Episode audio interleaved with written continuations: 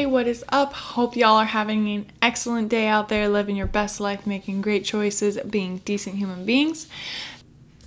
This week, I want to talk about some of the difficulties that can arise from mixing different cultural identities, different ethnicities, and just societal groups together. Uh, how the waters can get kind of muddy sometimes. And yeah, let's just go from there. So, the text that I'm using primarily today as a reference text and kind of like background information, if you will, on this concept, it's called Borderlands by Gloria Anzaldúa. Pretty good. Um, it's like a critical race theory type of textbook, um, but it reads very much so like it reads like a novel, honestly, or like a autobiography, I guess, if you will. So it was published in 1987, and she goes over a lot of the struggles when they're living basically between two lands, so hence the name Borderlands.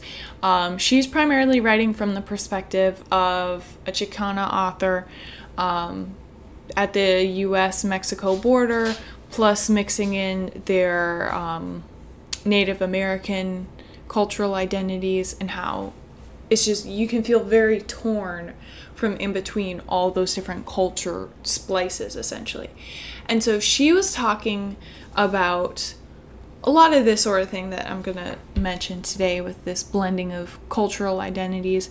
But she also mentioned a Mexican philosopher. Um, his name was Jose Vasconcelos.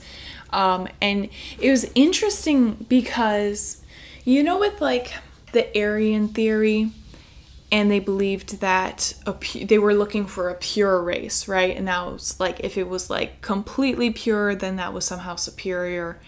This is essentially Vasconcelos's theory was the complete opposite. So he was envisioning an additional race at that time. It was six races, where it embraces all the major races of the world and taking all of those different mixtures of genes and racial pools, it would establish a superior genetic combination, which would then inherently bring out the complete and total consciousness of the borderlands. So, um, super interesting idea. You guys should definitely check it out. But um, Anzaldúa goes on to kind of talk more about some of the disconnect and the strife that can be caused by these clashes of voices, as she says. Um, she said it creates an ambivalence, um, this internal strife resulting from insecurity and indecision. The mestiza's dual personality is plagued by psychic restlessness. So, mestiza was an Aztec word for torn between ways. Um, Anzaldúa kind of described it as a product of the transfer of cultural and spiritual values of one group to another, and they were always facing the dilemma of being that quote unquote mixed breed. And so, again, we're talking Anzaldúa's case specifically, she's talking about US and Mexican borders where you're right there kind of in the heart of it. Um, and so you have those two cultures clashing, but then we always forget about the Native American culture that's right down there as well. So you have that third voice or cultural identity also clashing with these as well. And so so yeah, she talked a lot about cultural collision as kind of like her terminology that she uses. Um, but it's really, really interesting because I mean, you know me, a lot of this stuff, I'm like, all right, anyone can raise an issue, anyone can acknowledge that there's an issue in our society, but like, you know, what's the solution? Where do we go from here? What's the future going to look like? And so she does talk a little bit about that. And she said that the future will absolutely belong to the mestiza. Um, the work of their consciousness is to break down the subject object duality that keeps her, quote unquote, her, you know, a prisoner and to show in the flesh how duality is transcended. She said that the answer to the problem between the white race and the colored, between males and females, it all lies in healing the split that originates in the very foundation of our lives, our culture, our languages, and our thoughts. Unquote. So, super interesting stuff. I highly recommend it. If you guys want to check it out, give the book a read. Um, yes, super awesome book. So, yeah, what kind of stemmed off this whole episode as well, as per the usual, you know, something happens and then it triggers me and then I go down a whole rabbit hole. I was having to write this essay, very, very, very long essay short on race versus ethnicity. And I was like, writing and writing and I was on this tangent and I was like, oh heck yeah, this is going great. This is just what I want. This is flowing. And then I kind of realized like damn differentiating between the two is kind of part of the problem, which I'll go into in a second. And then I realized cuz you know, per the usual with me, I'm like I'm just going to fix it myself. So I was trying to think, like think of the solution and like look at the future state of things for the next generations.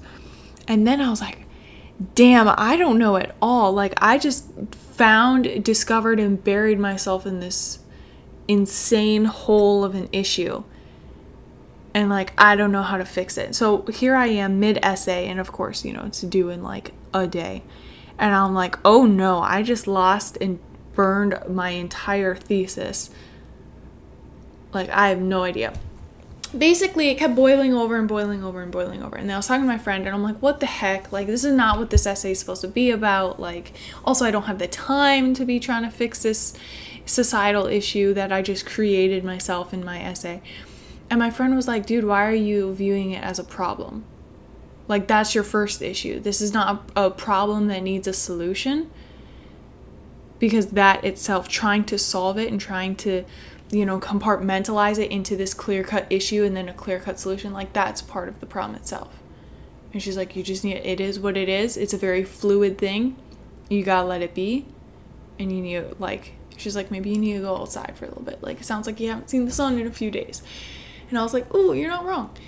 So, yeah, so that's kind of just have that in the back of your mind. That's kind of the direction that this episode is going down.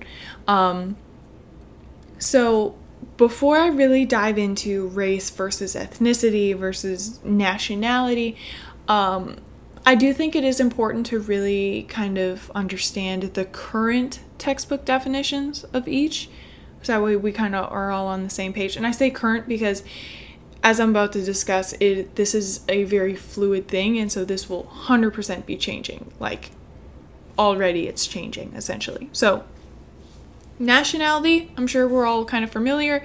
This is American, this is Australian, wherever the case may be. Um, that's the nationality.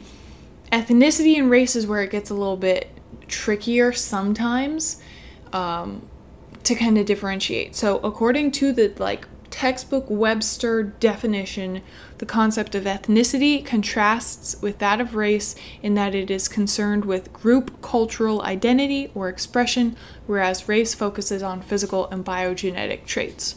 Unquote. So, if we're looking at someone from China, China is the ethnicity, Asian is the race.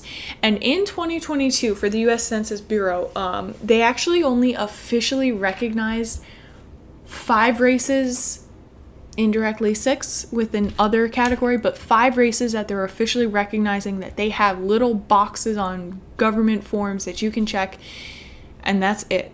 So we have white, we have black or African American, American Indian or Alaska Native, Asian, and the fifth one is Native Hawaiian or other Pacific Islander. The sixth category is that other just like a check all box. But yeah, officially, the US Census Bureau only officially recognizes five races, which I think is super interesting. But obviously, ethnicity, there's a whole lot more than five ethnicities. So that's where it dips into that kind of muddy water of cultural identity, social constructs and standings, languages, religions, things of that nature. And so it's so crazy because you guys remember I started this podcast and I use this podcast just for me to be able to kind of talk my way through some of these ideas that I have. Um, it's really just an outlet for me, right? For some of these things that get buried in my little my little chicken brain and then it just kind of gets stuck there. But with languages, and I know I kind of talked about it with one of my last episodes, but this concept of ethnicity and languages, it gets it's so interesting to me, but it gets kind of crazy because I'm trying to learn Korean right now, right? And your girl is struggling first off with some of these like verb forms and things because I keep getting confused on he is Japanese or he is Korean or he is American versus he is from Korea or he is from Japan or he is from America, so on and so forth. And so it's so it's so crazy to me because like I'm working on this and then I lose my dang Duolingo perfect 100% streak because I get the phrases wrong. But I'm looking at that and I'm like, dude, this is like exactly what I'm talking about in my podcast this week. You know, like this this blur, even just in the languages, like the cultural ties and the the identity and the meaning behind sentences and words. Like it just gets blurry for these things. It's anyway, sorry. Nerding out. But yes, I think it's super interesting. And so yeah, let's get into that muddy area. So back in the day, and this is also where it started off in my essay. I'm like, oh, this is too easy. Like racial segregation, like clear delineation between the races slash ethnicity slash nationality because it was all at that time basically all three terms meant the same thing. You were from Africa, you were African, you were black. You were from you know, England, you were English, you were Caucasian, you were white. Like that was just it. That was the only options they really had. There was no blending whatsoever. There were no, you know, people marrying interracially or any none of that obviously. And so so yeah, back then it was a lot simpler of a concept. But today it's just not that simple. So I like to think of a couple um, examples and kind of this is this is where I dipped into my rabbit hole, right? Because I'm like, well, if we're going purely for race specifically, if we're going purely off of uh, what was this textbook definition? The physical and biogenetic traits. So let's get real superficial here. Black people have brown skin, right? Darker skin than white people. But what about the African Americans who have the skin disorder vitiligo that results in them having little to no melanin in their skin, where they have those like the patches of literal white or pink skin? You know what I mean? Like, are they just less black now because they don't have that melanin? They don't have that biogenetic trait? That's pretty silly, if you ask me. Like, they're not less black just because their skin is not completely brown are white people less white if they get really, really, really tan? No. And so, like, little scenarios like that, like, okay, um, we have Korean Americans who were born, raised, very well may die in America without ever stepping foot on Korean soil. Does that somehow negate their Korean heritage and culture? Are they somehow less of a Korean ethnicity because they maybe don't speak the language? What if Mexican Americans were never taught Spanish growing up? Are they somehow less authentically Hispanic because they're missing that component of their ethnicity, which, according to the textbook definition, requires, you know, language, um, cultural identities, religion, so on and so forth? Are they somehow less of that ethnicity because they don't have that one little component?